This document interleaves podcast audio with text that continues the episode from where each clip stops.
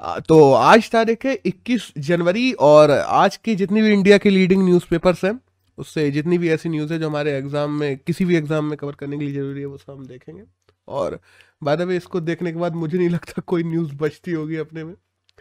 तो अगर हम लोग द हिंदू के फ्रंट पेज की बात करें तो एक न्यूज़ तो आई है जो ओबीसी कोटा को लेकर आई है कि सुप्रीम कोर्ट ने उसे सपोर्ट किया है, तो इसको थोड़े हम आगे भी बात भी कर लेंगे। एक न्यूज़ आई है जो पर्रिकर के बारे में आई है कि जो मनोहर पर्रिकर जो गोवा के सीएम हुआ करते थे खत्म हो गए, वो उनके बेटे को इस बार बीजेपी ने लिस्ट में नहीं लिया है, तो वो सब चल रहा है, उसका भी काफ़ी विवाद बचा हुआ है। एक न्यूज़ जो पीएम ने स्पीच दी उसको लेके आई है और एक वैक्सीनेशन इंडिया में कैसा चल रहा है उसको लेके आई है। तो बेसिकली फ्रंट पेज पे और कोई न्यूज़ अच्छी नहीं है, केवल एक यही है जो ओबीसी कोटा को लेके आई है। हुआ क्या ना, अभी ऑल इंडिया कोटा का जो सीन चल रहा था नीट में, हम लोगों ने काफ़ी इसके बारे में पढ़ा भी था 2 महीने पहले, तो उसमें ओबीसी के कोटा को बनाए रखने के लिए, मतलब जितना है उसको और ना बढ़ाने के लिए, जितना है 14% ही रखने के लिए सुप्रीम कोर्ट ने कह दिया। सुप्रीम कोर्ट ने कहा ठीक है, इनको और मानक बढ़ाने की ज़रूरत नहीं है, और हाँ, और ज़रूरत जितनी है उसको भी रखने की ज़रूरत है, क्योंकि जनरल पे हम लोग देखते हैं कि जनरल पे एक एक्सटर्नल एडवांटेज होता है, उनकी एक पिछली जनरेशन होती है जो पहले से लर्नर्स रही होती है, बट ओबीसी या किसी और माइनॉरिटी की देखते हैं तो वो लोग फर्स्ट जनरेशन लर्नर्स में आते हैं, तो उनके लिए ये कोटा बनाए रखना ज़रूरी है। लेकिन इस कोटे को और ज़्यादा बढ़ाना किसी भी दूसरे माइनॉरिटी के लिए या इवन दो जनरल के लिए भी सप्रेसिंग हो जाएगा, तो इसलिए नीट में अभी जो कोटा था वही रहेगा, ये सुप्रीम कोर्ट ने फैसला दे दिया है। एक नेक्स्ट न्यूज़ है जो पेज नंबर 7 पे आई है, वो आई है प्राइस फ्रीज के बारे में। अभी क्या हुआ ना, पिछले 2 महीने से पेट्रोल के प्राइस बढ़ नहीं रहे, सब लोगों ने देखा होगा, और इसको लेके द हिंदू का एक पत्रकार गया, उसने एक PIL दायर की, उसने कहा पेट्रोल के प्राइस, मतलब जब हम लोगों ने इंटरनेशनल प्राइस से लिंक कर रखा है पेट्रोल प्राइस, तो वो ऑलमोस्ट हर दूसरे तीसरे दिन बढ़ते करते थे, तो ये रुके क्यों है 2 महीने से।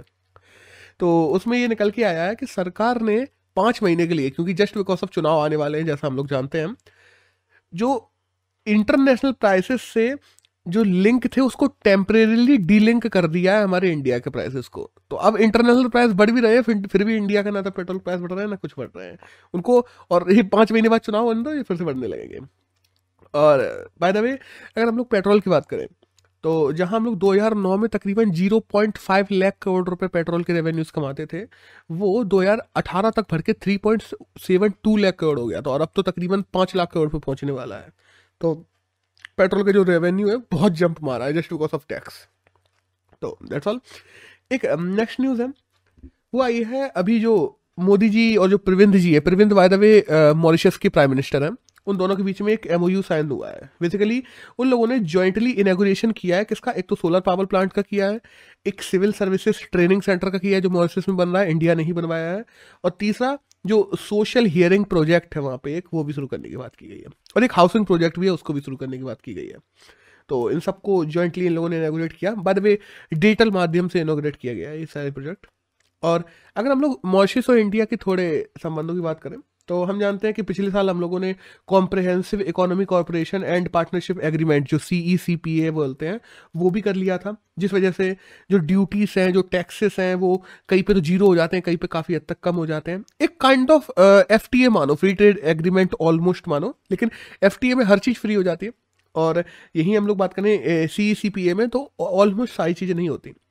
CECPA में तकरीबन 300 ऐसे अलग अलग गुड्स होते हैं जो टैक्स फ्री हो जाते हैं, और 115 ऐसे सेक्टर्स होते हैं जिनके जो टैक्सेस हैं उनको कम कर दिया जाता है। और अगर हम लोग बात करें ना कि इंडिया ने और क्या क्या किया है, तो 2019 में हम लोगों ने $350 मिलियन का LOC लाइन ऑफ क्रेडिट भी दिया था। अब लाइन ऑफ क्रेडिट क्या होता है, यह एक तरीके का वादा होता है कि तुम आओ हमारे मार्केट से, चाहो $350 मिलियन का कुछ भी खरीद सकते हो, उसकी जो अदायगी होगी वो भारत सरकार कर देगी और तुम अगले 10 साल में दे देना। इससे क्या है, हमारे मार्केट को भी फायदा मिलता है और हम मार्केट रेट पर चीज़ें बेच देते हैं अगले को। और हम देखते हैं जो मॉरिशस में मेट्रो प्रोजेक्ट चल रहा है, इवन दो मॉरिशस में एक 100 बेड का हॉस्पिटल बनाया गया था कोविड के लिए, और यहाँ तक कि जो मॉरिशस की जो नई सुप्रीम कोर्ट तक बन रही है वो सुप्रीम कोर्ट भी इंडिया के द्वारा ही बनवाई गई है। लेकिन स्टिल मॉरिशस का सबसे बड़ा अगर पार्टनर की बात की जाए तो वो चाइना है, तकरीबन 16.69% जो ओवरऑल ट्रेड होता है उनका वो चाइना के साथ में होता है, और इंडिया तकरीबन 13.39 के साथ में सेकेंड सबसे बड़ा पार्टनर है। और लेकिन फिर भी अगर ऐसी बात नहीं है, हम लोगों के ट्रेड काफ़ी बढ़े हैं पहले से, जो कि हम देखते हैं 2000 2006 में तकरीबन हम लोग देखते हैं $207 मिलियन होता था, आज $700 मिलियन से ज़्यादा का ट्रेड हम लोग आपस में करते हैं। और जब बात करें ना कि फ्री ट्रेड एग्रीमेंट जैसा कोई एग्रीमेंट जो CECPA हम लोगों ने उनके साथ में किया है, ऐसा एग्रीमेंट पहली बार हम लोगों ने किसी अफ्रीकन कंट्री के साथ में किया था। और बहुत से लोग मॉरिशस को एशियन कंट्री समझते हैं, बाय द वे मॉरिशस एक अफ्रीकन कंट्री है, मैडागास्कर के पास में आता है, वो अफ्रीका में आता है पूरा। और अगर हम लोग बात करें जो चागोस आर्चिपेलागो है जो एक टापू है बाय द वे मॉरिशस के पास में ही है, और उसको यूके ने अभी कंट्रोल किया हुआ है, तो उसको यूके को हटाने के लिए भी भारत ने सपोर्ट किया था UN में मॉरिशस का कि हाँ यहाँ पे मॉरिशस का ही अधिपत्य होना चाहिए। तो बस ये कुछ चीज़ें हैं जो हम लोगों के संबंधों को दर्शाती हैं। एक नेक्स्ट न्यूज़ है वह ये स्वीडिश डिफेंस कंपनी को लेके कि एक स्वीडिश डिफेंस कंपनी जिसका नाम है साब SAAB, उससे हम लोग उससे भारत ने डील की है जो 84 एंटी आर्मर्ड वेपन है, सिंगल शॉट वेपन है उसके लिए। बेसिकली ऐसे कंधे पे रख के एक रॉकेट लॉन्चर है जिससे सिंगल शॉट रॉकेट लॉन्चर निकलता है जो बिल्डिंग, बंकर्स इन सब को उड़ाने के काम में आता है। तो उसको लेके हम लोगों ने 84 एंटी आर्मर्ड वेपन की जो डील है वो बात ने कर ली है। अब कितने आएंगे और ये डील कितनी बड़ी है इसको डिस्क्लोज अभी नहीं किया गया है। तो न्यूज़ में केवल इतना ही है। एक नेक्स्ट छोटी सी न्यूज़ और है S. रंगनाथन के बारे में आई है। By the way S. Ranganathan supreme court के जज हुआ करते थे पूर्व, और उनकी अभी मृत्यु भी हो गई है। और हम लोग देखते हैं ये बार काउंसिल के भी हेड रह चुके हैं, और इन्होंने भारत में बहुत सारी ऐसी कमेटियां भारत सरकार के द्वारा बनाई गई थी। 3 तलाक तक की कमेटी में ये उसमें थे जब स्टार्टिंग बनी थी पहली बार। तो दैट्स ऑल। एक नेक्स्ट न्यूज़ है वो आई है ICC टेस्ट क्रिकेट को लेकर कि ICC क्या करता है ना, हर साल अपनी टेस्ट क्रिकेट की, ODI की, T20 की टीमें घोषित करता है। तो T20 में हम लोगों ने देख लिया था कि केवल जो हमारी मिताली राज थी वही थी, और इंडिया का और भी पुरुषों में तो कोई था ही नहीं। जो ICC की टेस्ट क्रिकेट टीम लॉन्च हुई है उसमें हमारे इंडिया के 3 मेंबर्स हैं, इंडियन टीम के क्रिकेट के, रोहित शर्मा, ऋषभ पंत और अश्विनी, जो अश्विन है बेसिकली जो बॉलर है। और अगर हम लोग बात करें ODI की, तो ODI में फिर कोई मेंस नहीं है, वहाँ पे केवल 2 हमारी महिलाएं हैं ICC ODI जो cricket team of the year है उसमें, झूलन गोस्वामी और मिताली राज। बस दैट्स ऑल।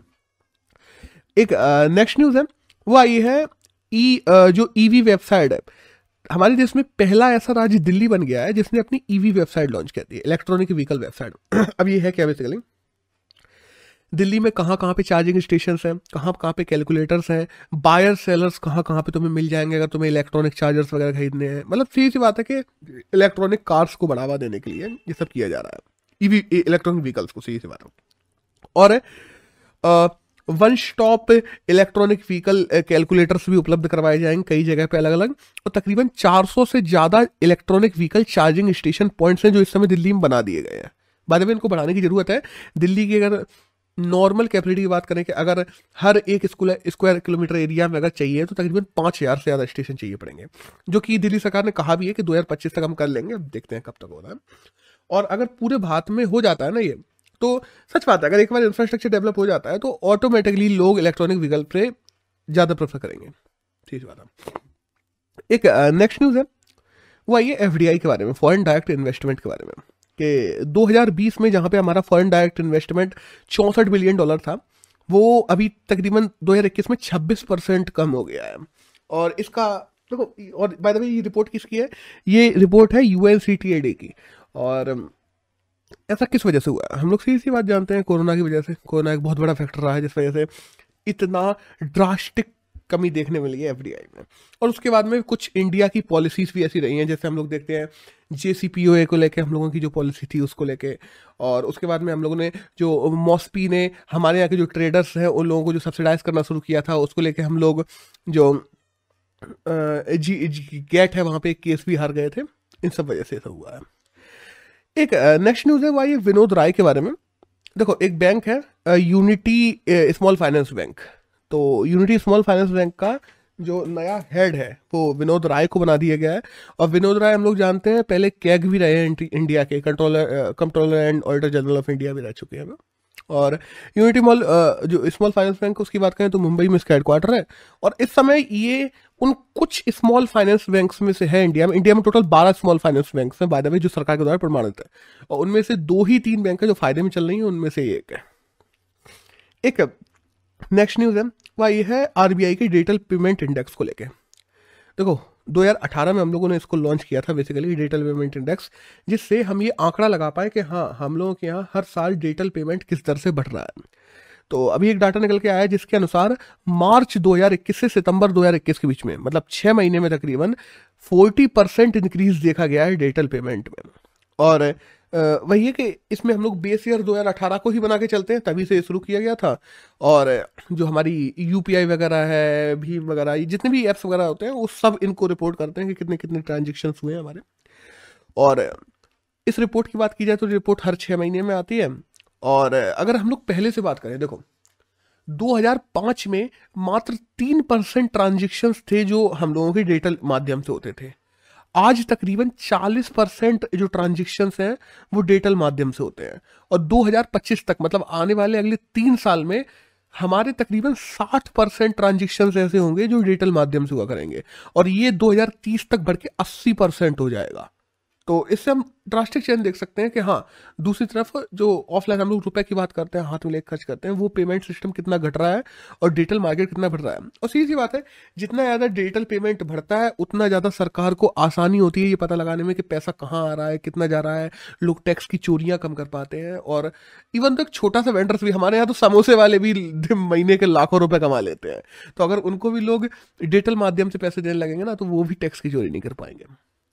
तो दैट्स ऑल।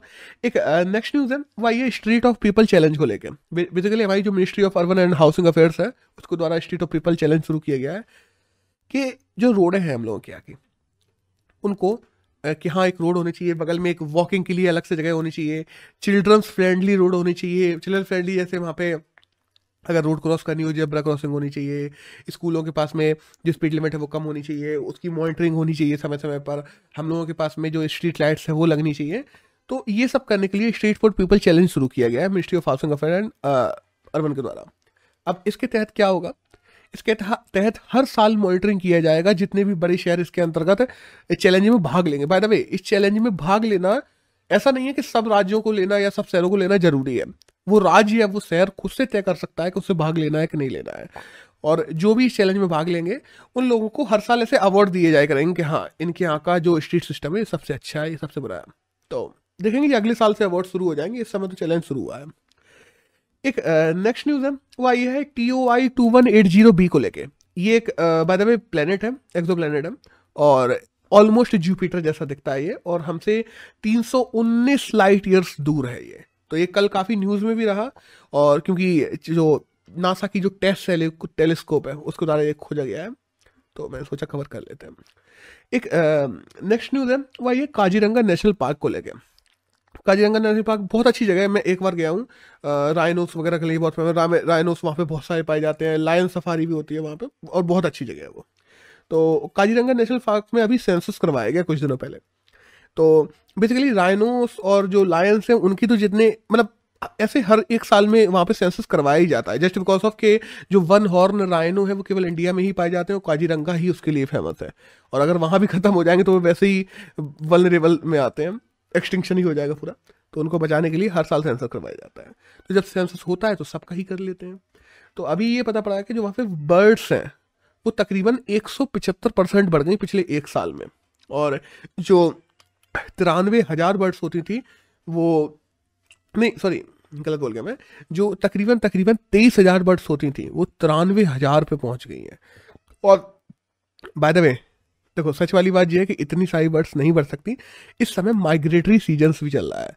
तो काफ़ी ऐसी बर्ड्स हैं जो साइबेरिया वगैरह इन सबसे उड़ के माइग्रेट होकर हम लोगों के यहाँ पे आ रही हैं, और इसी समय इन लोगों ने ये सर्वे कर लिया है, इसलिए इतनी ज़्यादा बढ़ी दिख रही हैं। बाय द वे, इन लोगों ने फिर भी 93,000 में ये तो पूरी बताई गई हैं, इनमें से निकालने के बाद भी इन लोगों ने 175% बढ़ी बता दी है, जो कि इतनी भी नहीं है, माइग्रेटरी उसमें बहुत ज़्यादा है। तो ये डाटा पूरी तरीके से सही नहीं मान सकते। और बाय द वे, जो डियर्स हैं जो काजीरंगा नेशनल पार्क में पाए जाते हैं वो डियर कम हो गए हैं, जस्ट बिकॉज ऑफ कि आज भी काजीरंगा नेशनल पार्क में जो हंटिंग है डियर की वो चल रही है, और फॉरेस्ट रेंजर वहाँ पे पूरी तरीके से नहीं रोक पा रहे हैं, और इसके केसेस भी लगातार आते रहते हैं, पेपरों में हम लोगों ने देखा है। तो दैट्स ऑल। एक नेक्स्ट न्यूज़ है वह ये सानिया मिर्जा को लेकर। सानिया मिर्जा एक टेनिस प्लेयर है, हम जानते हैं हमारे, और उन्होंने ये घोषणा कर दी है कि 2022 में भी उनके 2 इवेंट और हैं, इन इवेंटों के बाद में वो रिटायरमेंट की घोषणा कर देंगे। तो अभी से उन्होंने घोषित कर दिया है कि 2022 के बाद में वो टेनिस नहीं खेलेंगे। तो दैट्स ऑल। और हाँ by the way, Sania Mirza की एक जो ट्रेनिंग इंस्टीट्यूट है वो जरूर दो ट्रेनिंग इंस्टीट्यूट वो खोलने जा रही है, एक लाहौर में भी खोल रही है पाकिस्तान में और एक यहाँ पे मुंबई में भी खोल रही है, क्योंकि जस्ट बिकॉज हम लोग जानते हैं कि शोएब मलिक की वो पत्नी भी हैं तो वो पाकिस्तान में रहते हैं। That's all. एक नेक्स्ट न्यूज़ है वो आई है टोरंटो जो वाटर फार्म मैराथन है उसको लेके। अब ये क्या है, बेसिकली कनाडा में होती है ये पूरी मैराथन, जिसमें ऐसी कनाडा की एक रनिंग सीरीज़ है, तो इसका भी टाइटल स्पॉन्सर टीसीएस बन गया है। और कुछ दिनों पहले हम लोगों ने देखा था कि आईपीएल का भी टाइटल स्पॉन्सर टाटा बन गया था, टाटा और टीसीएस टाटा की कंपनी बेसिकली। तो दैट्स ऑल। और अगर आज के एडिटोरियल की बात करें तो ऐसा कोई एडिटोरियल नहीं आया है किसी भी पेपर में जो जानने के लिए जरूरी हो, क्योंकि वही सब यूक्रेन वगैरह के एडिटोरियल्स हैं जो हम लोग पहले कवर कर चुके हैं। तो दैट्स ऑल। अगर आज की बात करें 21 जनवरी की, तो यही करंट था जो हमें किसी भी एग्जाम में जानने के लिए जरूरी था। That's all.